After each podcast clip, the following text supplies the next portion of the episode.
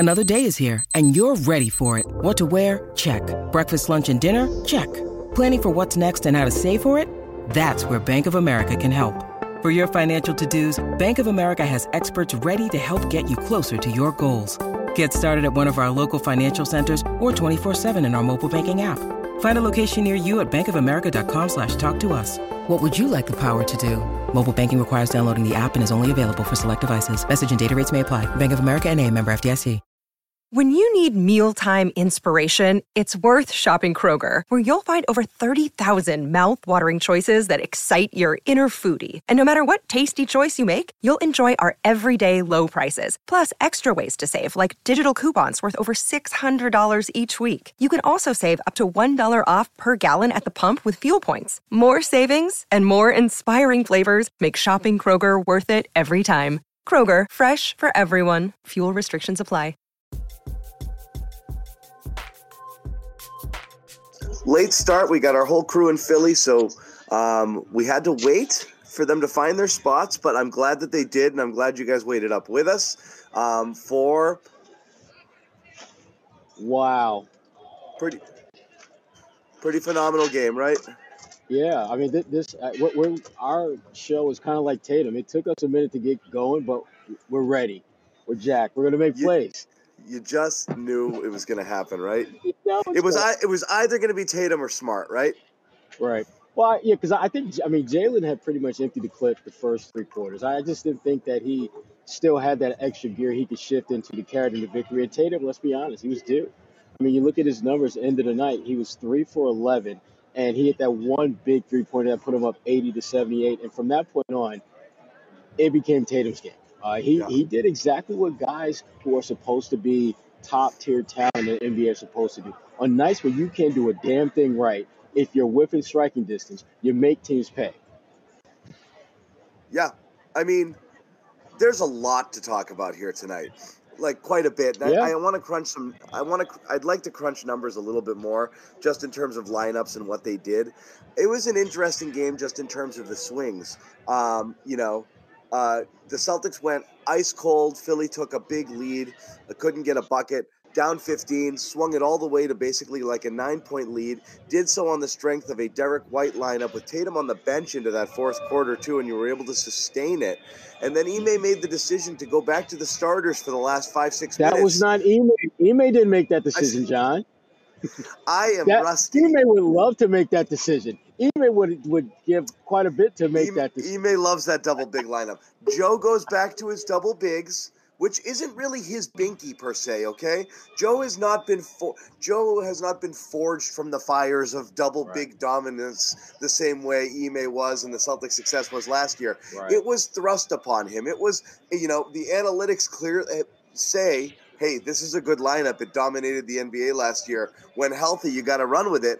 So he's kind of sort of running with it, but it's the second straight second half coming out of the break with the fully healthy lineup where those guys came out and looked like dog you-know-what.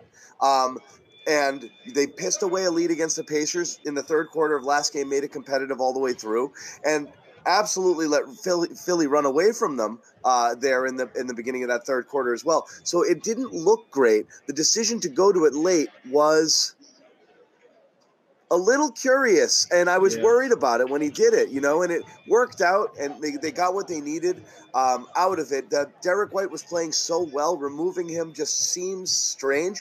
Forget about tonight. This is going to be a story that goes on into the future. The better Derek White plays and the more he's able to do and the more he's able to create and the more he impacts the game in the many ways he's currently impacting the game, the more it's going to be hard to not – if you're going to insist on putting big bodies out there, it's hard to keep him off the court, which means someone's going to come off the court, and that someone's going to be Marcus Smart. And it's a conversation that's going to be had – If you're going to keep, because again, you didn't go Rob and Al, you went Al and Grant late. So you're keeping that extra kind of bigger body there. And it could be matchup specific. There could be nights where they go single. We'll see how it goes. And I think he will play around with it because Grant played the significant minutes tonight after playing 6 last game. So it's good that Joe's not going to lock into one lineup only. It's just going to be hard to keep Derek White out of that closing lineup if he's playing that well. Regardless, you got to find a spot for him in there.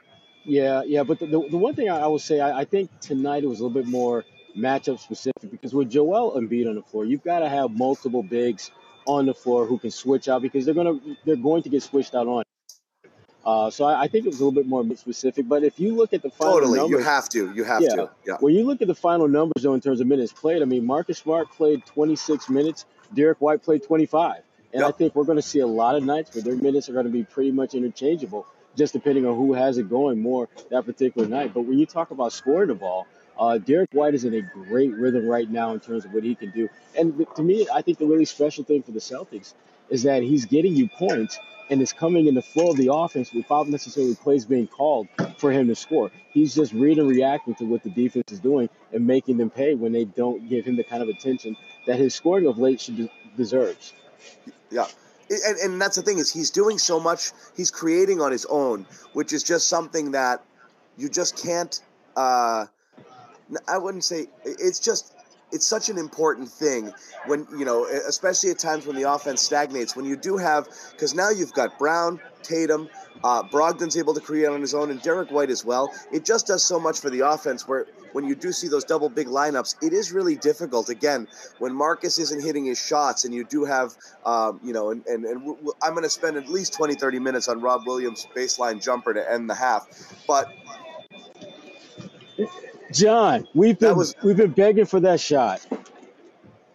For that shot. And the thing about it is that it's not like it's a shot that's out of his wheelhouse. Yeah. It's literally a shot that if you go to a Celtics practice and you watch Rob work on his offensive game, you're going to see him shoot that shot. If he shoots it 10 times, he typically makes it like 7, 8, 9 times. And when we get to games and we see him matched up with guys like Joel, who does not like to go outside the paint, you're thinking that's the shot that you absolutely want to see him take more of, because one, it's within his range, and two, in certain matchups, he's going to get that shot and it's going to be relatively open. Like tonight, he had a couple of those shots tonight, which, again, I think we need to see more of that from Rob going forward, because it's not like we're asking him to do something that he does not have the skill set to do. Yep. You want to see it. So, again, I'll let you pick and choose. There's a lot we're going to talk about. We're going to wait for Bobby and Josue to jump on here for sure and get their takes as well. We're going to talk about just the interesting lineups and the rotations that Joe is playing. It's a second game. You don't play Muscala at all. Hauser was so big in the game before, didn't play tonight. And as you said, big bodies, being able to throw some beef at Embiid is super important. Having Grant in there, I think, mattered. And I think that's why you went double big as much as you did tonight. And it makes sense. But you've got Tatum. Second straight game he struggled against Philly. He's had some rough games recently if you match it up against better competition. And so that's going to be something you want to talk about and look at. Jaylen Brown, money there in that little stretch, the non-Tatum minutes, those always worry me, those non-Tatum early fourth quarter minutes. And Brown put it into another gear, made that phenomenal pass to Rob in transition, then comes up with a steal on that next possession. He was terrific there. And just the continued play of White, like we said, we're going to keep talking about.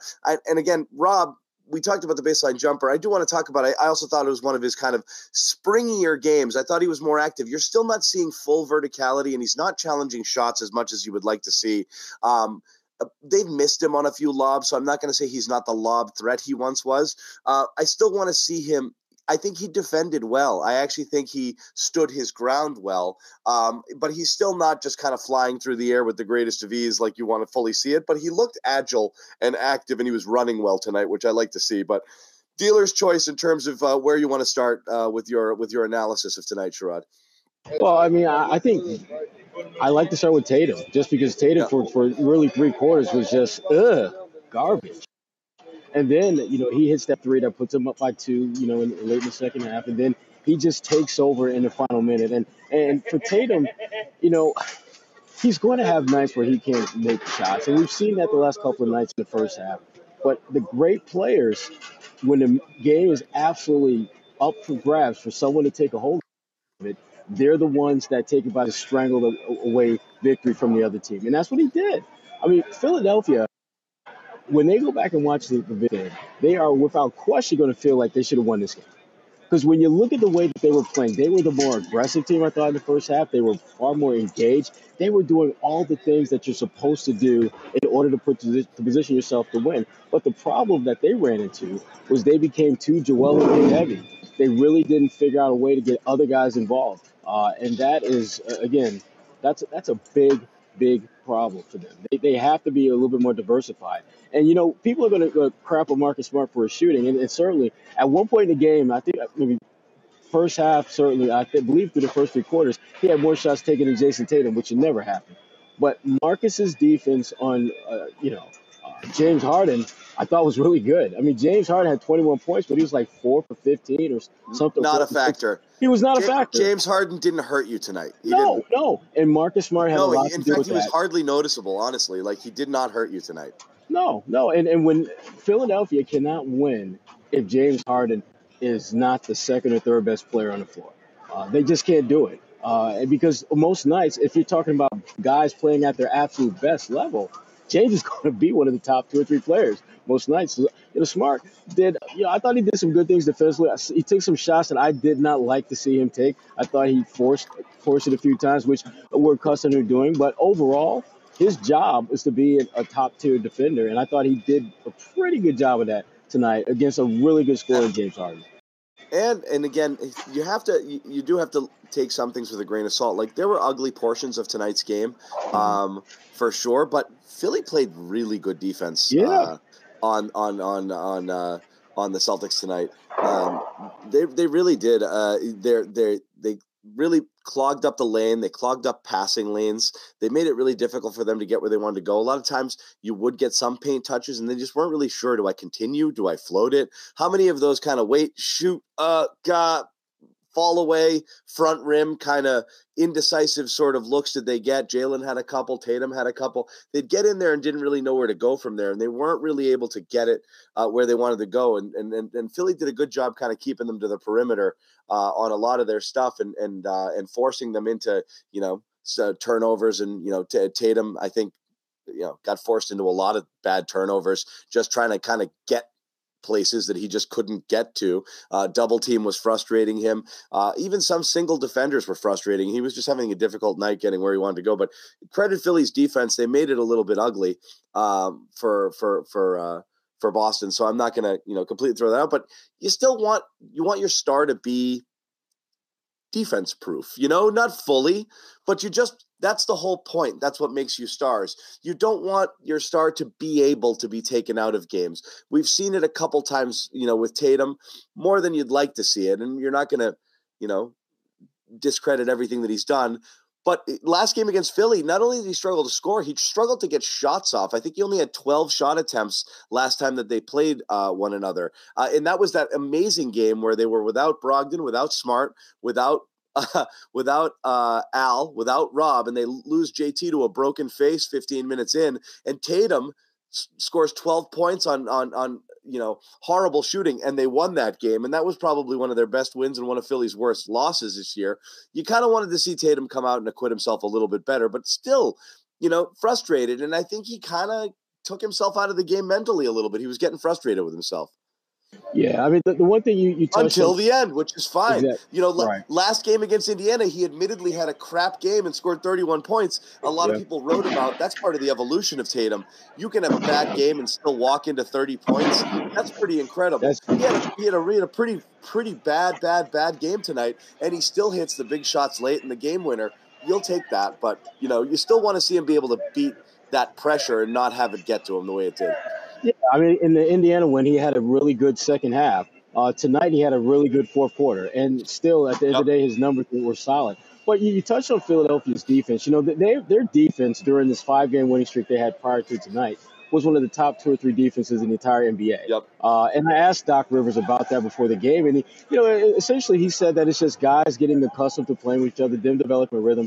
But I think there's some truth to that. But also, you know, they've taken one player who has been just defensively challenged his entire career out of the rotation altogether, and that's Montrezl Harrell, who just doesn't play. And the reason why he doesn't play is because guys were shooting damn near 70% from the field when he was on the floor. Yeah. Doc Rivers has figured, I mean, he's done some things as far as taking with their rotation to make them a better team defensively. But you're right.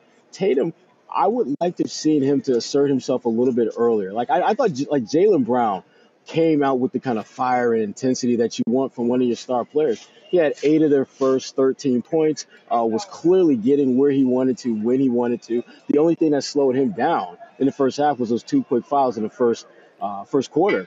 And other than that, you know, Jaylen Brown, they did not have an answer for him. And, you know, that's the thing that makes the Celtics team so dangerous. They're figuring out ways to beat you in unconventional ways. Like, they don't need Jason Tatum to go off at 35, 40 points. That's the difference this year. Yeah. Whereas if you look at a team like Philadelphia, you let Joel Embiid have a game where he scores 12 points or 15 points and see how many points they lose by. They probably lose by the number of points he scores because he's that impactful. He means that much to them. And the Celtics have figured out ways to get other guys involved that, while, yes, for them to win a championship, Tatum has to be great, Jaylen Brown has to be great, but they don't have to be great for them to win against good teams. And it's not just individuals. You have games the Celtics have won this year where you're right. Tatum's been terrible, where Tatum and Brown have both been off, or one or two have been missing multiple players. You've had games where they've shot 20-something% from three, games where they've turned it over 20-something times, and games where they've been out-rebounded by 15 or so and still won those games. So it is amazing. It's not one thing. You know, like a lot of teams you can say, like, well, if we shoot well tonight, we'll be okay. Or if we just, you know, are able to match those guys on the glass, will be fine. Celtics can come up short in a lot of different ways and still find, and that speaks to the depth of Bob Ryan on the Ryan Goodman podcast on CLNS Media last week. Says the deepest team he's ever seen. I'm not saying this to be disrespectful to Bob, but Bob is old.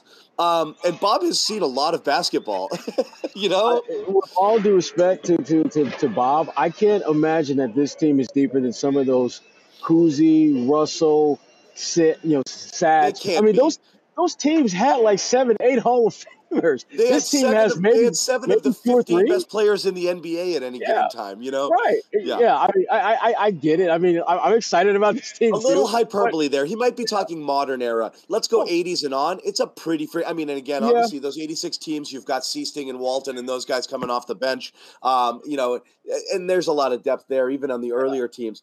I mean, if you're talking post-Bird era, then I think you can make a legitimate case that this team might be deeper than 2008. 2008, in fact, I would agree. You could even argue 2008 looks better on paper later, but you have to remember Rondo was not ready for primetime yet in 2008, and neither was Perk. He was useful, and he fit what they needed. But, I mean, you needed to pick a guy up off the street in P.J. Brown to be able to kind of put you over the hump. You got a guy like Eddie House who was good right there. But that's not like – those aren't, stars. Like they've got guys here where you're like, you've got to get your sixth and seventh guys. You're like, you've got to get more minutes for these guys in Brogdon and White right now. And your number 8 guy in the rotation played 6 minutes last game because you didn't need him. So that is pretty deep right now. Not just deep with playable players, deep with good players. And I think that might be what he's talking about. 1 through 7, that's as good as they've been in a long, long time right now with those guys. 8 if you want to throw in Grant as well. And if you're getting any contributions from Hauser or Muscala, again, that's saying a lot. Yeah, I mean, I think your top 7 players on just about any team in NBA will be among your top 3 or 4 players on that team. And I don't think there are a lot of teams that have the top 7 where they're going to be one of the either the man next to the man or next to the man next to the man. The Celtics are like that. So they're definitely a deep team. They definitely have a lot of potential to just wear you down because I think it's important to recognize the fact that the Celtics seem to be at their best in the second half as a team. And I think a lot of that has to do with the fact that their best players are just better than your next level players. When you get past your first line of stars, who's next? And when you compare the Celtics, who's next after Tatum and Brown, and you start looking at the other team, once you get past their top tier stars, the Celtics match up pretty damn favorably against almost every team in the league in that regard. So this team, if they're healthy, I just don't see anyone beating them for the title. I just don't see it. Can it happen? Absolutely. But it it won't be because those other teams are better. It'll be because either the Celtics underachieve or something goes wrong with coaching or there's an injury, but it won't be because that other team had more talent. That's what Brad Stevens has done. He's put them in that position. Yeah. It's pretty impressive right now. You definitely have to, it's because those guys are playing as well as they're playing, particularly as with White and Brogdon, that it's really, really impressive what's going on right now with these guys. And again, as you said, you can survive bad Tatum games. You can survive a lot of not great games right now from other people. So it's been pretty impressive. Again, thanks. We got a packed house here. We're pretty psyched to have all of you guys here on the show.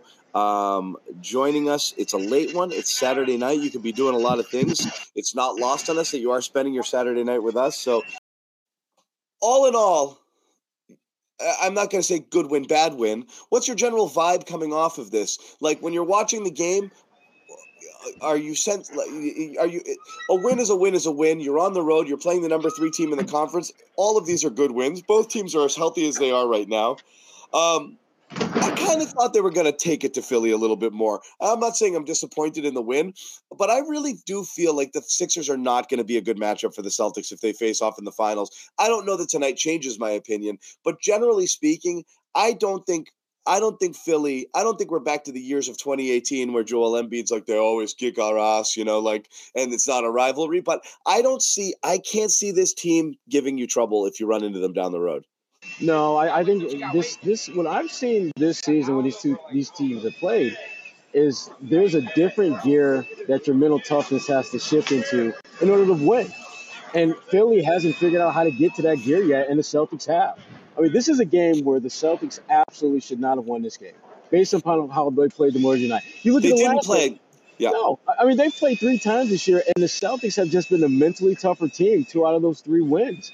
And there's no rhyme or reason or way to fix that. The Celtics have that extra something that when you're matched up in the team and you're comparable, you're going to find a way to get over the hump. And the Celtics have shown even when they're not at their best, even when they don't have their top players, even when every single analytic data point that you have says that they're going to get their asses kicked, they're going to find a way to beat Philly. And it's not always going to be because Philly makes a bunch of mistakes. It's just that the Celtics limit the mistakes that they make. And then that, I think, just mentally rattles Philly. Philly was shook in that fourth quarter. You could tell. I mean, they were totally mentally shook. And they were jogging. They were, completely out of their rhythm. They looked like they got taken out of the game. And the Celtics had everything to do with that. And I'm just thinking over the course of a playoff series, I don't see that changing. I don't see where Philadelphia's all of a sudden going to figure out how to be mentally tougher against a team that's kicked their ass, not just this year, but just over the last few years when the games absolutely mattered most. And the Celtics are now even better than those teams that Philly lost to in previous years. So they're in a tough predicament if they're going to find themselves playing the Celtics in the playoffs. That's not going to go well for them. Yeah, no doubt about it. And I left this thing up here because this is correct. It's so funny, a lot of what you say is out the window if they lose the game, and that's why it's when people are here they are being negative about it's not really negative. You looked at this game. This was a crap game for a lot of it, you didn't a bad Smart game, a bad Tatum game.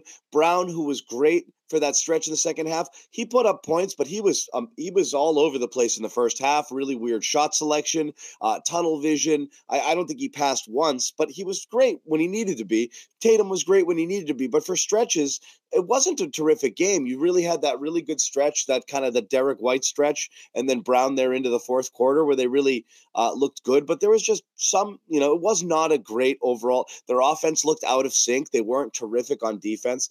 I'm not going to get into the officiating and the Embiid stuff. I guess those are fouls. I don't know how else you play defense against this guy. It's one of the more frustrating things in the world to watch. It just is what it is. What are you supposed to do in some cases? He's just barreling into you, and you're just stuck there. But that's how they play. That's what they're going to do. You took their best punch as far as that was concerned. I think I could be wrong. What were the final numbers? Did he outshoot their team? Did Embiid? I know they made 30 or 28 for 35. Yeah, they did, because the Celtics only went to the line like 12 times, and Embiid, I think, went to the line at least 18 times. Embiid 18 free throw attempts. The Celtics had 12. Yeah. And that was the thing, is like the Celtics, that was a problem. They couldn't quite figure. It's a strange game where they only shoot 37 threes, yet only have 12 free throw attempts. You know. Because they were not able to get to the paint, but they didn't do most of their damage from behind the arc. They shot it fairly well from three, but it wasn't one of those 53 pointer sort of games. Really was a bit of a rock fight, just trying to figure out where that offense was going to come from. Yeah, and it's going to be like that, obviously, from time to time. But the thing that I keep coming back to with the Celtics, and we talked about this earlier on a show, where Philadelphia played well enough for most of this game to have won. I don't think anyone is going to debate that Philadelphia. If this were a fight, a boxing match, Philadelphia would be way ahead on damn near everyone's scorecard. But the Celtics delivered that knockout point from the fourth, and that's it. That's game time. And so, this is and you're right. Go ahead. So that's why I can't get caught up in the, if they would have scored another 2 points, they would have won, or Philly would have won. And yeah, you're right. But how many games can we say that about? A lot. The bottom line is, when the game absolutely mattered the most, the Celtics were the tougher team mentally. They made the shots and they got the stops, forced the turnovers. They had Philadelphia where they wanted them when it mattered most, and that's really that's the game. That's ball game, folks. Yeah, Celtics made the winning plays, and that's it, and that's that. And I do want to applaud Joe. I promise we're getting to Al next. I promise. I was saving it a little bit for Bobby because I know he loves Al discussions. I promise we're going to Al next. I'm going to applaud Joe because on that last play, I kind of jokingly tweeted, don't just do one of those give it to Tatum and get out of the ways, run a play thing. And obviously, I got dunked on for that tweet, but the reality is they did run a play, and it was a pretty damn good play. It wasn't just ISO, give it to Tatum, top of the key, clear out, and let him go to work. I hate that stuff. I don't think that those things go very well. But I liked what they did, putting him in the backcourt, getting him running, coming to a hard stop there, because he's coming with a head of steam. He stops on a dime. He was able to get separation on that three-pointer, but he just gets a catch with his back to the basket there, turns around and sets up. It's a lot harder to get something going to the basket. You almost know he's pulling up and it's going to be off balance. That was a smooth, in-rhythm shot and a beautiful pass with that Marcus really threaded the needle on it to get him there. Pretty risky pass, actually. That could have gone. I don't even want to talk about that, but that was not an easy pass Marcus made. Great catch, great stop, great shot, and terrific play. So hats off to Mazzulla for dialing that up. I thought that was much better than the just give it to me and get out of the way sort of last second play that you tend to see a lot of times. From the Celtics. Let's talk about Al. This is a fair point. They're absolutely dead if Al doesn't go on that 9-0 personal run when they were really floundering there and hit his first three field goals of the game back to back. 9-0 personal run, 9-0 team run to take it from a 14-15 point game down to something manageable again. Al doesn't do that, we might not be having any of these conversations right now. No. And you got to give Al credit for, frankly, just taking advantage of what I thought was there all game long. I thought if Al were having one of those heat check type games, he could have gone for 30. And every shot would have been like a relatively open shot. And you go back and you look at this game, Al missed his first three shots, and every single one of them were catch in rhythm, wide open threes. So Al getting hot isn't that big a shocker against Philadelphia because they don't defend him. Because their best player at that position doesn't defend outside the paint. And Al is a smart enough player, crafty enough player to get to his spot. And the Celtics, to their credit, are smart enough to get him the ball in those spots. So Al, there's no question. Al, we talk about that spurt that he wanted knocking down shots, but I just thought his overall defense on Joel was good. And again, you can look at the numbers and say Joel, scored a ton of points. Joel had to work his ass off for most of those points. Joel was not getting the ball in the sweet spots where he's used to, dunking on guys left and right. Al made him work. And if a guy goes for 41 and you made his ass work for those 41 points, you can walk away feeling good. And if to Al's credit, again, I thought as the game wore on, I thought that pressure that he was putting on Joel, I thought it did affect Joel. I didn't think Joel was nearly as impactful or dominant down the stretch other than getting to the free throw line. But the problem for Philadelphia is that when he's getting to the free throw line, it reinforces their one-dimensional offense, and they become a lot more easier to defend. It's get the ball to Joe and let him go to work. And we've seen time and time again against the Celtics, that's only going to keep you in the game up to a certain point where it's going to blow up in your face because you need other guys to step up. James Harden, again, we touched on him earlier, was a non-factor, and part of that was because they became so damn Joel Embiid heavy. And part of that is that's just how they're built. That's just how they're structured, which is why I think that no matter who they play in the postseason, they're going to have a tough time moving on to the next round because they're so one-dimensional. Yeah, I mean, the reality is, like, you're just – those takeover Harden games, which used to be 1 out of 2, 1 out of 3 games, it's now 1 out of 8. You're just not. You might run into a Harden, just heater one a night or two. It's not like he doesn't do other things. He's either leading or top 2 in the NBA in assists. He's still an impactful player. He's still a really good player. But the days of James Harden taking games over, offensively, are over for the most part. That's not saying he's still an outstanding player. He's just not going to be that guy who's just single-handedly just torching you every single night in a 7-game series. He's capable of doing it. The frequency has gone way down on that, and he's someone that you can defend him now, where he used to be basically a cheat code. So that version's been gone for a couple of years. But again, they just don't have enough here. How many times have we seen Tobias Harris absolutely lay an egg? I mean, he had a pretty good game tonight for him. I mean, he's been a total non-factor in a lot of games against the Celtics as well. Maxey hasn't been as good as I thought he was going to be the way he started the year. He's hot and cold. There's not enough juice on this team, on this Philly team, to run with you, I don't think. And again, going back to it in a 7-game series, I just don't see it. Yeah, and that's the problem. That is their problem. They have enough to keep themselves in the game and compete. Yeah. There's no doubt. But getting over that hump, that's going to be very difficult because, again, James Harden, and, the last couple of years, people want to attribute him not being that James Harden of old to just him not being in great shape. I don't think it's a conditioning thing. I think it's just a father time thing that we're seeing with James. And, again, he's still a dynamic player. Don't get it twisted. It's not like he's, just one foot in a basketball grave and about to retire or anything like that. He's still a very good player. He's just not nearly as overbearing, over-dominant type of player and performer that we've seen throughout the course of his career post-Oklahoma City. He's, again, still a good player, but they're going to need him to be much better if they're going to have any shot of making any kind of postseason moves. Yep, no doubt about that.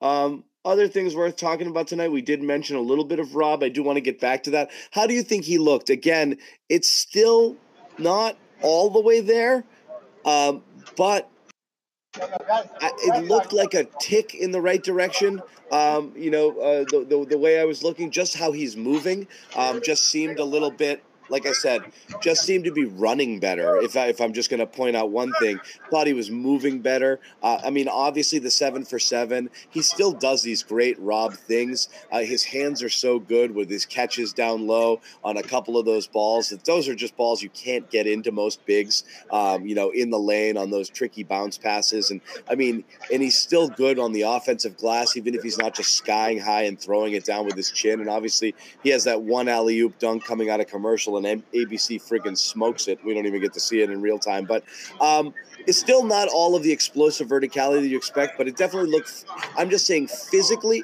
both physically and his head being in the game. You look back, the worst game Rob Williams ever played was that couple of years ago when they were like, okay, Rob has arrived, and he goes and he fouls Joel Embiid 4 times in 25 seconds and then missed that whole game and this and that.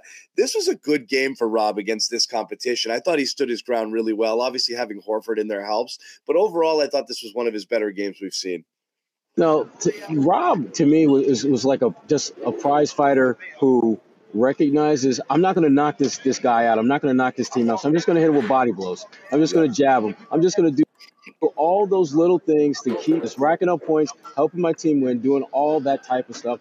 And that's how Rob's going to have to be. But the thing that he showed tonight, we talked about it earlier, he's a much better perimeter scoring threat against Philadelphia than he gets opportunities to showcase. And I thought, again, when you're playing Philadelphia and you're the Celtics, you know Al is going to knock down some shots. But if Rob starts making those shots from the baseline, that changes the calculus if you're Philadelphia on how you defend the Celtics. Because if their fifth option can play above the rim and can score from 15 feet out, that's going to force Joel Embiid to exert a lot more energy defensively. And so, to me, your best defense against him is just making him work more as a defender. Well, I want Bobby's take on this too. Bobby said that was like a loud cheer in the press box sort of situation when that happened. I said, bang.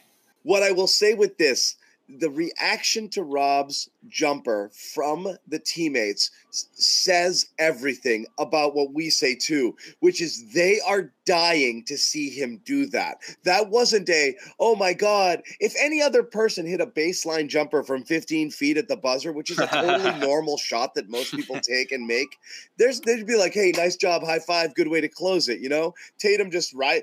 They're not going to freak out, tackle the guy, start screaming and this and that. That wasn't just like, oh, you made it, what an unlikely shot. That was, there it is, buddy. Do that again and again and again and again. I think they want to see that too. It's like, come on, man.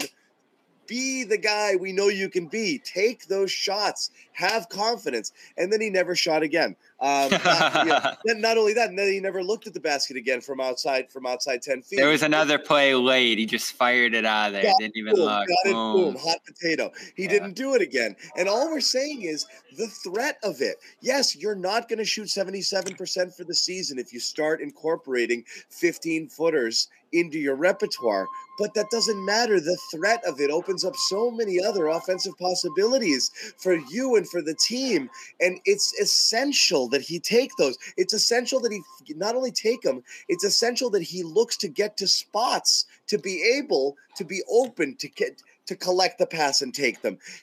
But it is almost always incidental. It's late in the clock or something, has to happen for him to dare do it, and it makes no sense to me. And that's why Horford plays late. He has more. Because he can do that. He brings more to the table, particularly on the offensive end. We've talked about it all year. Rob should be at a point where he can close games, and those offensive limitations prevent him from doing so. Fortunately, they have Al Horford still playing like prime Al Horford, drilling threes at a 40% rate. And we tried to wait for you on Al. We tried to wait for you. We tried. Yeah. So I know you guys hit on that already. Rob ends up being, I don't know, fourth, fifth, sixth story in this game after a strong start. I thought he looked fresh. I thought he looked active early. I thought guys looked for him, particularly Tatum. And he got in a good flow early that sort of dissipated as the game went on. Rotations went away from him, as I just said. And it's a step. I thought this was one of the better-looking games from him this year in terms of just his – activity. And but this super chat asks for it. Yeah, I think, and Bobby said it earlier, Al's got to kind of close because he can do so much more for you. Rob needs to do those other things. He needs to be able to be a scoring threat if he is going to catch the ball. Defenses tighten up late. If the ball comes to you, you got to be able to at least look to score it. Rob not doing that kind of creates a 4-on-5 sort of situation late in those games that you almost just can't live with. And that's why he doesn't close games. They already face unless you're up and you want the D. But if it's a bucket for bucket game or you need buckets, you really can't have him out there. They already face spacing limitations too late in the game without him out there. So it would have been even worse. There was not a great end to the game offensively. They let Philly right back into the game up 10. And you wonder about some of those lineup decisions. Joe didn't get it. Well, that's kind of where we started. Taking Derek White out and going back to that double big lineup, Brogdon either. So crucial last game. And I know you tweeted it, Bobby, but that's the second straight second half that starting lineup, that double big starting lineup's come out and gotten smoked. Yeah. Sherrod made a really good point, that having some beef out there mattered. So even when you didn't have Rob out there closing, you had Grant out there, but you're taking Derek White and Brogdon off the floor. And that's a hard thing to do. Period, because they're both playing outstanding, but especially tonight when that was your best lineup and you've just said, well, let's go back to the other guys who you know, caused us to go down 15 last time that they were in together. That's kind of risky. And he got away with it. But I think almost, I think every Celtics fan at the same time was kind of like, I don't know if we should be doing this right now. Yeah, for sure. And it didn't look pretty by any means. I mean, the worst possession of the game, one of the worst possessions of the season was that late shot clock heave from Tatum. The Tatum one. Yeah. And he makes up for it with a nice put back. And of course the game winner, but you look at that double big lineup now. Stats not updated for tonight, but they come in tonight -7/100, the main one. I'm looking for that Grant one with Horford. Probably not much better. That wasn't a great lineup last year either, but those aren't showing well statistically now. And we know Joe's a stats guy. I wonder how long he'll lean on those. They're great defensively. I think every coach loves to have that rock defensively, especially in a tight game. And they did pile up stops as this game went on, particularly on Embiid. So you held a balance there, right? I thought the offense capsized late, but the defense played as well as it did all game late against Embiid. Really frustrated them. The only play where they got beat was when Smart came in late. Mazzulla had his arm like a windmill trying to get Smart over there to help Horford, and he hit a tough leaner that the Celtics ended up answering. But they wore down Embiid throughout this one. Credit to Grant, who bounces back from that weird 6-minute game against the Pacers with some good defense here tonight. Of course, Al still that rock as the main guy against Embiid there. Others like White and smaller guys had to switch on to him throughout this one. It was a really tough performance that frustrated them, certainly. Sherrod, you saw the complaining to the officials throughout this one, and guys just pummeling to the floor throughout. But they persisted against Embiid, and Joe actually said, I thought one of the most interesting things he said after the game was that they managed the emotions of handling Embiid out there. And it certainly was a very emotional night for Smart, for Grant, for some of those guys who do get involved with the officials a little bit more. Less Tatum, though, which was good to see. That was good to see and surprising to see at the same time, because he's the one guy that frustrates me more than maybe any other player when he lets his emotions get a hold of him, because typically his emotions come out when he doesn't get a call that he's supposed to get and he doesn't get back defensively, and it leads to a potential layup or an offensive opportunity for the opponent that you just can't allow to happen in the playoffs. That one possession where you're complaining about a call that should have been made could lead to a layup, and you wind up losing by 1 point, and you think about where could we have maybe got a bucket off the board that we gave up. That stuff really was glaring. But you touched on a little bit earlier about just the defensive-centric lineups that I think Joe Mazzulla is looking at more. This team has already shown they can score like nobody else in the league. Their defense has to tighten up. Their defense has to get better. They have to be more connected. And I know that statistically they're doing a lot of good things, but we saw in this game, the defense they played in the fourth quarter was significantly better than what we saw through the first three. And they've got to tighten that up a little bit to where what we saw down the stretch, getting stops, getting rebounds, we need to see more of that throughout the course of the game. And, I talked to Marcus Smart about that before the game, and he said, the one thing that people have to understand is that, now that we've got everyone healthy, we can finally start putting in the kind of work with that core group that we wanted to all season to do. But because guys are in and out of the lineup, we just couldn't do that. So this latter stretch of the season, I think we're going to see more of the Celtics leaning on their defense to win them games, which I think means they're likely going to make these type of decisions where you'll have a couple of guys who are making some shots and seem to be in a great rhythm, but you're playing a team that defense needs to carry you over the hump to get the victory. I think Mazzulla is going to lean into that lineup, those type of combinations, more so the latter stages of the season here, to just give those guys some muscle memory of working together so that when it really does matter in the playoffs, it won't be like starting from scratch for those guys. Yeah, I'm torn on it because we've seen this offense sway so much throughout the season. You're right, Sherrod. It started off so hot. They've regained. Did you just say sway? Did you just say sway? Yeah. Look at that. Yeah. Joe swayed. You meant to do that, right, Bobby? Yeah. Real quick on that, though, before we bring in Joe Sway, I'm holding on the double big. I am. The numbers don't look great. Sometimes it doesn't look pretty. Rob certainly needs to reach his potential to make it hit the way it did last year. And Smart, too, as he comes back from this injury. But I just think we know what it's capable of at its best. And I'm pleasantly surprised by what they're getting from White in the second unit. Staying aggressive, staying involved, sparking that group. And I thought some of their best runs all game came with their bench out there against Philly's bench. Philly's bench stunk in this game, and I had a lot of hope for Jalen McDaniels in this game, and he was terrible. I think he's going to be better than we saw tonight.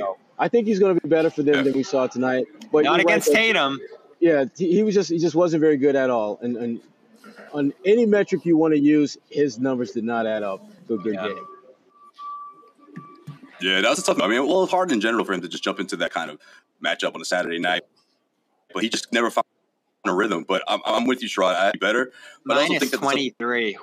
The Celtics did an incredible job of just taking advantage of the game when Joel Embiid and Tobias Harris were on the bench, like, especially in that first half. Tobias Harris was hot in that first quarter. And I felt like they had a bad job of trying to survive those minutes. The Celtics carved into that lead. And before halftime, the fact that it was a two-point game, I just think that took a lot out of the Sixers. You know, they tried to come right back in the second half, and the Celtics went on that huge run. And, you know, Al Horford, those three consecutive threes really started things off, right? And then you also had Derek White aggressive. I think when guys started going and finding their offense, back came Jaylen with a huge second half. And, of course, Jason Tatum at the end of that fourth quarter. But, I mean, it was really those guys that really sparked it, that really pushed the Celtics ahead, and they were able to hold. Don't let me. Did I lose you guys? Yeah, man. Don't do let me slow your momentum. You guys. I was setting. I was setting a screen for John. I thought, man, this looks better. I mean, I was setting the screen for John Zanis. I don't know.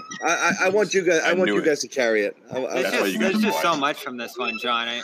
These games get better and better as the year goes on. The double big thing was on my radar, Bobby, and again I tweeted it as well. Where are you on it? I didn't catch your take. It was abolish it forever. Look, again, I agree. I'm right where you are. It's situational, but you shouldn't rely on it as the end all. Be all. It worked for us last year, and we were so dominant. And let's just roll it out again because, as you said, it only works if Rob is. Who's in the cafeteria right now? Okay, let's take a pause. It only works if Rob is transcendent, Rob, and Rob is not transcendent, Rob, right now. Rob is effective. Rob is useful. Rob is not a Superman right now. And last year it worked because Rob Williams was basically the defensive player of the year before he got hurt. An absolute freak, impacting every second of every game he was in. Every minute he was in, it changed everything. The entire complexion of the game changed. He's not that guy right now. If he is, then yes, do it. Because as we saw last year, it literally looks like it's 6-on-5 sometimes. And you could change out a couple of different players and still make that defense work if Rob is Rob. When he's not, I don't see the benefit unless you have to play it against teams like the Sixers where you need to throw more bodies at Embiid. Yeah, so I don't want to abolish it. So that's not the right way to look at it. Here's the thing, John. I don't want to abolish it. I want to not use it as a default, as the automatic start every game, start every half, start, you know, and fit and close the game. And I'm so tempted by swapping White for Rob because of that 119 number. They're so dominant offensively with that small ball group. Yeah, I love it. Yeah. But what have we talked about with Rob, the involvement? Starting gets him more minutes. It gets him playing with the starters who are more likely to set him up. And they've only started 2 games with that group now, I guess 3 after tonight. They have to mesh. They have to play more together. They have to see if they can get back to that level with that group out there because I think it's the biggest reason they made the finals last year was just how suffocating that group could be and how dominant offensively they'd score off those stops. It hasn't shown through 8 games now, 8-9 games of that group playing in general. But they've played so few minutes together across those games that it's hard to draw anything from it yet. Yep. Tough matchups. The Pacers went small and ran them off the floor. Tonight you're dealing with Embiid and his dominance all game and dealing with the fouls and everything else. So you just need to see it more. Like, give it time. Make some tough calls. And this is the thing, John. Forget Joe's game plans. Forget timeouts, all the stuff we've talked about. His greatest challenge is now. Who are you putting in late in games? What combinations? You've got a lot of good players. You can't play them all. And it's really hard, yeah. And you can't always play the same guys every game because when we talked about Joe at the beginning of the year, the thing I said would be his biggest challenge this year would be what happens if you realize, I don't know if Marcus is the guy. I like Marcus, but I kind of like this guy better. And that happened tonight, didn't it? But he didn't go there. And he couldn't do it. I wish I could find exactly the moment, but that was my big thing is what happens when you've got that and you've got a guy like Marcus and you bench him and you close with someone else and he sits there. Fine. He might say the right things, do the right things. He's going to be irked. And if it happens again, you could have a Marcus problem on your hands. What happens if he decided that he didn't like the way Jaylen was playing or Tatum? Goodness. And so when did he come back? Nobody's sitting guys of Jaylen and Jason's caliber. That's never happening unless you're mad at them. But you can tweet, but you can sit out. You can sit Rob. You can sit Smart. Those guys should be interchangeable. Outside of Tatum and Brown, really, the rest should be matchup dependent or hot hand dependent. And that's how I think you have to look at this team is what's my best five around those two to close games with based on how the game is going and what I think each is giving the game at that moment. That shouldn't be hard to do, but I think it is going to be hard to do for Joe. Well, he kind of sandwiched it in this game by sitting him from the middle of the third to the middle of the fourth, like about that 5-minute mark in the fourth, and let Brogdon and White roll for that stretch, and it worked to some degree because they end up winning and scoring just enough down the stretch, getting just enough stops down the stretch. But there is a case that if you play White a little bit more, if you play Brogdon more than 20 minutes tonight, maybe you go away a little easier late. Maybe you have some better possessions when Philly goes on that run to take the lead late, because that closing stretch didn't go the way it should have. No. It kind of went good possession, bad possession. It was white knuckle time. Yeah, you're right. Every time they had a bad possession, Philly was scoring the other way with ease. Let's talk a little bit more. We'll get Joe Sway involved again. Sherrod said he had to pop out. He may pop back in. We do need to tell you about another one of our sponsors. Back to what we were talking about, guys, and the lineups. Joe Sway, what did you think when they switched it out? And went away from the lineup that was working. And what do you think, Joe? What do you think Joe should be doing? Kind of, because this is what we're about right now. You got two things down the stretch, right? Stay healthy, and figure out exactly what it is. Exactly. Now you've got 20 games to tinker a little bit, right? I know people. If you prioritize things, one seed, health, or finding exactly, or hitting your stride and finding exactly the right combinations.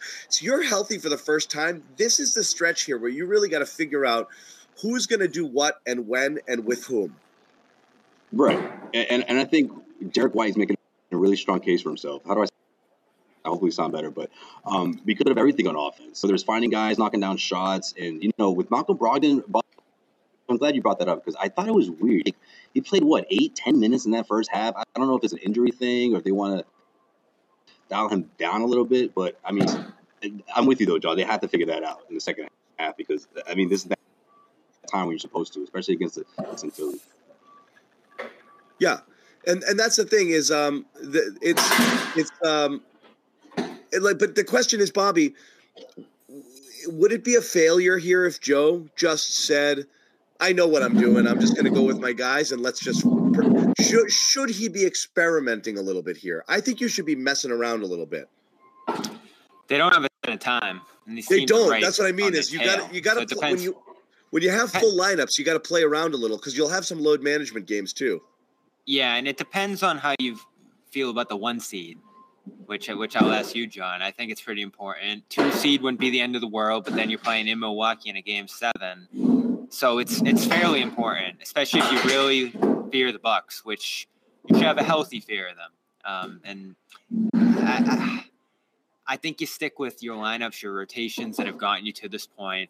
Again, we've nitpicked throughout the whole way. They've had their ups and downs, and they certainly had their ups and downs in this game tonight. But they just keep getting it done. And when you believe in all these different guys to play their roles, for them to mesh, and for them to execute these plays, these set plays down the stretch. I'm thinking of Tatum tossing it to Horford on that little breakout play late in the game. it's worked for them. Like, you can't mistake the record so far. They've played a ton of games. They've played a ton of tough opponents. And they've had a million guys missing all year.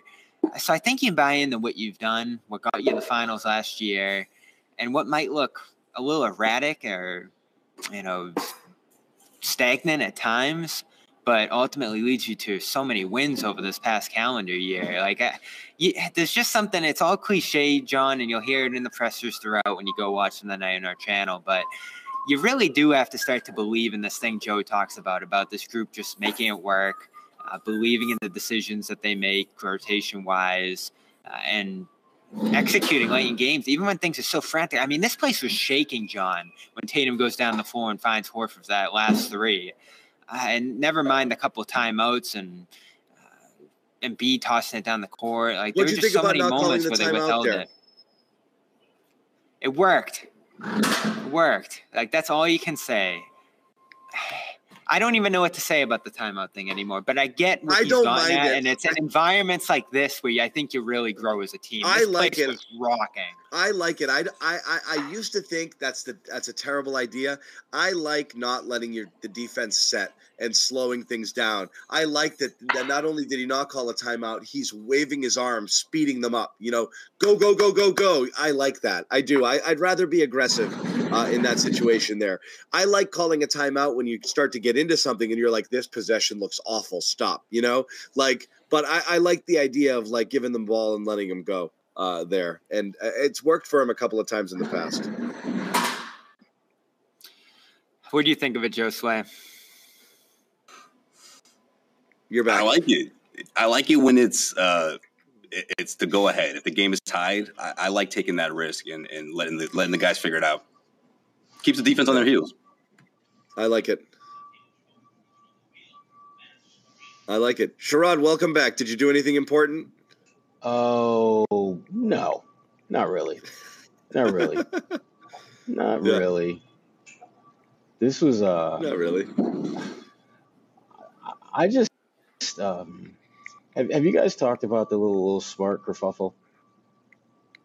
No, not yet. Do you know anything about it? Josue, you can check out Josue's Twitter. We have it on our YouTube as well. Little situation. What do you know about it? Smart took off, by the way. Couldn't follow up with him. Yeah. Yeah, he was gone. Oh, damn it. Damn it. Okay. Well, the guys that were involved in that, they were escorted out of the building. I was right behind them when they were whisked away. They had a conversation with team security beforehand, and you know, they basically, from what I could gather, what they were talking about was they were just kind of being a Marcus about being a flopper. But my gut tells me that there were probably more words that were exchanged that probably didn't have to do with flopping at all. But, you know, it was very noticeable for those of us who were watching the game that, unfortunately, the national TV cameras completely missed or ignored or didn't want to highlight. But as Joe Sway's video points, you know, he'll show you, Smart was pretty intense in verbalizing his feelings on the matter. So I would not be surprised if there's some type of follow-up conversation with security and Marcus Smart just to get his take on what happened. And there may be, you know, more punishment for those involved beyond just this one game. But my gut tells me that there's not going to be anything of significance happening to them going forward. Yeah. Yeah, I agree with that. No details. Nobody talked to Smart. Nobody got anything from Smart after. No, he was gone. Marcus left. But, yeah, to piggyback on that, he kept going back at the guy and had more words to say. So I feel like he really hit a nerve, and I don't think it had to do with flopping. Or if it did, he might use a different kind of language, but we don't know, you know. Different kind of language? Interesting. I mean, that's going to be the question, obviously. You know, he's just something that got Marcus fired up, and it had to be some Marcus sort of was fired up throughout. He didn't appreciate. He rode a wave through this one for sure. I'm still stunned he didn't get teed up. Grant was talking in the locker room about some of the interactions with the officials, and you know, he had said a couple said, "All right, you're right, Grant," and they got into that thing again, John, tonight, right? I don't think it killed them, but. Grant Smart definitely. I think Joe put it best when he said rode the emotion of the experience there. Yeah, they dipped into that. Yeah, yeah, they dipped into the woe is me well tonight, and they've been really good about staying away from that. I thought it was going to kill them, but it didn't, unfortunately. Grant had like 7 moments tonight. There was one where Rob, I loved it. Rob just shoved him with one arm, like back to half court. He's like, shut up, you know? And then you had another classic, you know, where Grant goes down like he got shot in the face, realizes nobody gives a crap. He's right not going to get his call. His team's on offense. He has no choice but to just get up and be like, I was faking, and joined the play, because otherwise he's dogging his teammates and letting them play 4-on-5. It's so embarrassing when you have to out yourself time and again. Like, stop doing it. There are cameras. Stop. People can see possum. Whether it was real or not. Stop playing possum. You're not going to get any sympathy. And not only that, I mean, sometimes when he gets hits, the refs are like, he probably deserves that call, but I don't want to give it to him. He got one that was like 6 seconds late tonight because the ref was like, shit, I do have to call that one, don't I? You know, like, I mean, he's got to stop. He's got to stop. Yeah, my favorite was the one where he got 2 free throws out of it, but they gave him the free throws, and he was still bitching after he got the call for the 2 free throws. It's just like, dude. It's like you got $2. Now you kind of get it tonight, though, right? This is the most frustrating matchup when it comes to the officiating. It is. Embiid's gonna go to the line, and Harden's gonna fall right behind him in the parade, and it's gonna be how many free throws did Philly shoot in this one? 35. 35-12. So I get it. I get it on a night like tonight, but they overcame it. They overcame a lot tonight. I thought Philly punched them in the mouth so hard early. I mean, they just came out flying around defensively, shutting down the paint on the Celtics. They took that completely away from them. And then the Celtics just kind of cracked it open. They came down 7 out of halftime. They let the lead grow to, what was it? It's worse, 15, 16? 15, I believe. 15 was the biggest you got, And then they just run those pick and pops, and they're back in the game in an instant. And they close it out, too. They have more energy. They have more depth in this game. And I think they have better ability at both ends of the floor than a Philadelphia team that's really good on both ends of the floor. I mean, this is a top 5 defense. This is an offense that can score at will going through Embiid, and he can certainly pile it on, too. And they're just so equipped and so experienced and so tough to handle what he throws at them. I mean, they're just following down the stretch because that's all they can really do. Philly misses some free throws. He gets burnt out. And their game plan just seemed to work right up until the final play there, which was very well managed by Joe. I mean, we can't talk enough about that. Well, let's play that. Here's Bobby's question. Again, they've done this before. They put Tatum in the backcourt. They get him running. It resulted in that. It was that Cavs play. The Cavs game where it ends Allen comes in with a dunk. In this case, almost, if you think about that, and that's what Sherrod and I were talking about, him coming full speed forces the defense to have to defend him attacking the paint because of the pace, and he stops on a dime and he's able to get a clean shot. It's such a better look than just ISOing him top of the key and everybody getting out of the way and then him having to get started from a standstill position. So it's definitely effective. It's worked a couple times for him. Here's Bobby asked the question. Here's Joe talking about it. Joe, the final play call out of timeout looks similar to the one in Cleveland. What was the setup of that play? Just get the ball to Smart and have Jason create separation and then just make a play from there. And they did a great job executing. And you called another one after Harris took the foul there. Was that the plan originally, or did you change that out of timeout, the second timeout? I mean, I know we had 2 timeouts. I knew they had a foul to give, so it was just a matter of kind of what the lineup is, what they were going to do. So we had options. That's the most loquacious Joe has ever been, Bobby. Congratulations. That was incredible. I later asked him where he got the play from, and he said he stole it from Brad, which I wasn't covering those teams as closely back then, but I do kind of vaguely remember them doing some of that stuff for Isaiah. Way back. Yeah, that was Isaiah Thomas. That was Isaiah Thomas. It was like you would set him up, and he was like running. There was kind of like a bang-bang play for a game winner, wasn't there? Under the basket and just come flying around like the Road Runner. Yeah, he started Worcester and just worked his way up to Boston. That's what Isaiah started. What was that one? There was one where he just kind of like bang, bang, like pinball in the post and finish for the win, wasn't there? Was it Miami? Miami game, there was one game where he finished on that play. I remember, but I can't remember who was it against. Yeah, it's a great play because you can throw right to the ball handler. You can throw to Smart, which throws him off. And then, as we saw tonight, you can stop on a dime and shoot. You can do a lot of things, right? Yeah. Yeah. And you don't have a whole lot of time. And it gives you great momentum into the zone, too. You know, yeah. Like you said, you're keeping a set defense off balance there, which is really well done. I wish we were able to talk to Brad more to kind of figure out where he got that from, but it's just an awesome play design. When you saw Tatum in the backcourt, Joe Sway, you did say, oh, like, here we go. We kind of see what's going on here. And then the shot that follows it, Embiid just sort of flung it, boom, in. And you saw him dip his head right away and no good. It took a lot of the emotion out of that moment and intrigue. The fans weren't crazy, but even they saw him, like, ducking his head. And that was awesome. Absolving victory. Joe Sway, you were in with Joel. Obviously, we've heard him say a million times, this team kicks our ass. It's not a rivalry. That was 2018. You did have 2021 where they beat the crap out of the Celtics 3 times, I believe. So yeah. And then last year was 2-2. So it hasn't been as lopsided recently. Obviously, this year, though, it's 3-0. It's 3-0 this year, but it was 2-2 last year. And I think 0-3 or 1-3 the year before. I mean, 0-4 or 1-3 the year before.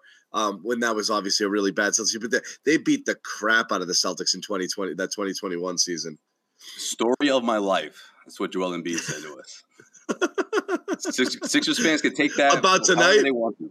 But yeah, about hitting that shot, and of course it doesn't count. And he knew it didn't count. He said, "Story of my life." With a straight face, everyone laughed. He didn't crack a smile. I mean, it's a tough L, man. Like, he gave it all he had in this one, and we talked about it before the game, Bobby. Like, Sixers really needed this one. Sure, they've been playing great basketball heading into this, but they want to beat the Celtics. They want to convince themselves that they're on that level. And you know, Doc can say what he wants and can you know, get these guys pumped up and say that, look, we still have a chance and everything, but they have to believe it. I don't know if they do. Like, especially after last game. That was the best. You know what?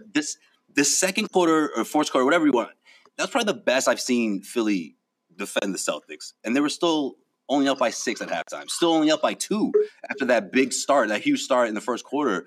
But then the Celtics were like, oh, you guys want to get into a shootout? Well, let's do it. Jaylen hits 2 in a row. You know, Tobias hits 2, but then Derek White starts going, you know, like the way they ended that first quarter, buzzer beater for Robert Williams, you know, Derek White just making plays one after another. It's just too much. I mean, if people want to say it's the depth, sure, the Celtics are a deeper team, but at the end of the day, I just feel like the Celtics just have their number in one way or another, the way that they defend them. And mentally, I think they really take up space in Philly's head right now. And Joel Embiid especially. Well, especially after last game, right? I mean, yeah. Celtics beat him with Blake and Sam and basically nobody, and Doc's Tatum pissed. Playing like ass. Yeah, he was so mad about the defense, and they picked it up this one, at least in the first half. And Doc didn't complain a whole lot about it, but he just said, "Man, like this team is just really good." And of course, he led with talking about Jaylen Brown and Tatum and Derek White. You know, he really emphasized what Derek White was doing. Like he thinks that was a big part of the second half, along with, of course. Which he said kick bonus from Al Horford. We've talked a lot, John, about how Rob's going to be that X factor. Like, if he's healthy, they're going to win the title. If not, they won't. But White, and I've talked with Ahmed actually a lot about this. I think he actually said it before I did, our producer. White's the guy who's going to swing a lot for them, too, because he's settled into this groove, and he's this depth piece that's probably like the best 7th man in the NBA. It's pretty lopsided there in terms of like the quality of the depth piece that he is on this team. I mean, he was just averaging 20 a game. He started more games than he hasn't this year. It's really strange to even call him a bench player. It's an incredible luxury, and now he's playing well there. He's basically like a 6th starter, you know. It's bizarre, but yeah, I mean. If he's good, they're unstoppable. Sherrod and I were talking about it earlier. When you have White and Brogdon playing as well as they're playing at a level where they could start for any team. You know what I mean? And you've got them coming off the bench. That's an insane luxury. You do not have starter caliber players, like not just starter caliber, good starters sitting there on your bench, ready to come in and just basically just pick up right where you might even argue at this point that, I mean, there's some people out there that'll tell you both of those guys are better than guys who are currently starting. Like, it's That's an insane luxury to have. And if you're getting anything out of, you're getting the best version of Grant and anything from Muscala or Hauser knocking down shots when they need to be called upon. There's a lot of depth here when those guys, because those guys are playing as well as they're playing right now. We did want to talk about one more piece of sound here I wanted to play here. Again, on the final play, this is Tatum talking about the final play and what was kind of going through his mind. No, we got like a routine every time out, depending on who's in the game. Malcolm either helps me up or Grant. And Grant was right there, and I always waited for one of those two guys to help me up. And he grabbed my hand. I looked at him. I said, it's game time. We're going home. And he said, all right, let's go home. He called game. Let's go home. He called game. Let's go home. Let me cap up the show with this, John, there, because we know Tatum hates Grant at times. No, he loves him. Doesn't he seem to love him? Doesn't he seem to love him? Yeah, he loves him. He's like his little brother. He wants to give him no pieces. That's what I'm saying. Exactly. He can't stand him, but he loves him. And John, that's why they're gonna keep him. They'll keep him if he takes the $9 million he's worth now. Right. I was gonna say if he didn't love him, he wouldn't even talk to him. He wouldn't give him that attention. But he does that out of love. That's brotherly love right there. So I talked to Grant tonight in the locker room about the 6-minute thing that confused all of us, and I talked to Joe a little bit about it tonight too. It's frustrating, Grant said, especially if you lose a game like that, it's really frustrating. But they've talked a lot as a team, and Al talked about this tonight as well, that guys are going to have to accept stuff like that down the stretch. There's just, as we said earlier in the show, too many good players, too many different matchups, too many different guys overlapping positions like Hauser. Whatever it was that led them to play Hauser as much as they did last game against Indiana was a smash hit. It was just an excellent game from him, and it was the right move to play Hauser over him. They went to Hauser early in this game to see what he could give them after Grant played an extended stretch early. 2 minutes. And then they went right back to Grant, and that ended up being the right call tonight too, because he's just one of the few guys on this roster who's really equipped to handle Embiid. Same goes for Giannis. But there'll be if they play Indiana round one, you might not see a lot of Grant in that series. Right, but it was the right call not to play Hauser because the ball boy had to come out with the towel to get the drool off the floor that was drooling on James Harden's beard when he saw that Sam Hauser was guarding him. I mean, and it took him that long before he went right at him, which I get. I would do the same thing. But Grant switched on to him once or twice too, and Harden had the same sort of expression. So yeah, but Grant's a little bit bigger, so and when then you Grant just wrapped him up, exactly. Yeah. Sam's not going to wrap you up. So speaking of Harden, 2 of 7 in the fourth. He's not that guy anymore. Nope. He can be. He can be. He isn't. He's not that guy as often as he used to be. He was great last game against Memphis. He still has. He's just not. Again, Sherrod and I were talking about it earlier. He can still be that guy, but he used to be that guy every other game, and now it's just fewer and further between. He's not a guy who's going to just dominate a playoff series and put you on his back and carry it. He's the passenger, and it's Embiid's team, and he's just not as lethal as he used to be. And you can defend him, and Smart, we said tonight, did a good job on him, staying in front of him, and he's just. You don't fear him the way you did, obviously, a few years ago. He's far from washed. He's an outstanding player. He's just not that guy. Not consistently enough, to take over games. Yeah. When he's on, he's on. He still can. Of course he can, yeah. He just doesn't move. Yeah, yeah. I was going to say, Bob, you pointed it out. I was chilling when he doesn't have the ball in his hand. Yeah. Yeah. And then I killed him. Then he's dribbling into oblivion. Yep. He's not scoring off those plays. It's a killer possession, and that really let the Celtics back into the game there. Yep. Yeah. All right, guys, we're going to wrap. What do you think? Wrap it? Yeah. Yeah, let's do it. Fun night. We keep piling these up. Fun nights. And I'm sure the Garden's rocking on Monday, so we'll be there in New York. You as well, Sherrod? I will not be there Monday. Sherrod and I teach Monday night. Ah, that's right. Yeah. Yep. We're teachers. Educators. A lot of fun games coming up. You will have a Nick Gelso sighting. Yeah. You guys have spring break. Nah, not yet. You'll have a Nick Gelso sighting on Monday. MVP. Gelso and Jimmy Toscano MVP. Monday. Again, you support any of our sponsors, you get. Look at this, guys. Hey, whoa. Let's effing go. I love that shirt. That is why Nick is MVP. That shirt. I push hard for this shirt. The form is in the description of our show. If you support any of our sponsors and can show proof of it, put the receipt in the form. We will send you one of these T-shirts. Definitely go get one. Cool, fun design. You get the whole gang in there. So the Garden Report T-shirt is yours. That's our new design. We're sending some out to people now. For those of you who don't, or haven't already subscribed to our Celtics YouTube channel, Celtics All Access, for exclusive Celtics content. And also, if you want to check this out ever, say you miss a show, you miss part of a show, you caught the tail end tonight, and you're not going to be able to watch tomorrow, you can always get the audio version, driving to work or doing whatever the next day. Check it out, Garden Report here. There's a little, QVC situation there. Take you right to it. Garden Report postgame show. We upload the audio soon after this show ends, and it'll be there waiting for you, probably within the hour, but certainly by the time you get up tomorrow, if you want to check that out as well. Pass that along to all your friends, and do us a favor. If you are going to check out the audio version of the show, we love ratings and reviews. Yes, it really helps kind of drive us up the algorithm, the chain, whatever have you. It really is important. It sounds superficial, but if you like the show and want to pop on over and give us a good review on Apple Podcasts, that really actually does do a lot for us, and we do appreciate that when you do. Happy to be back. A little under the weather. I know the chat thought I was drunk or high, which is what people always say. I'm just really sick, but I couldn't miss this show. I thought you tapped obviously out. All these guys. No, I'm in rough shape.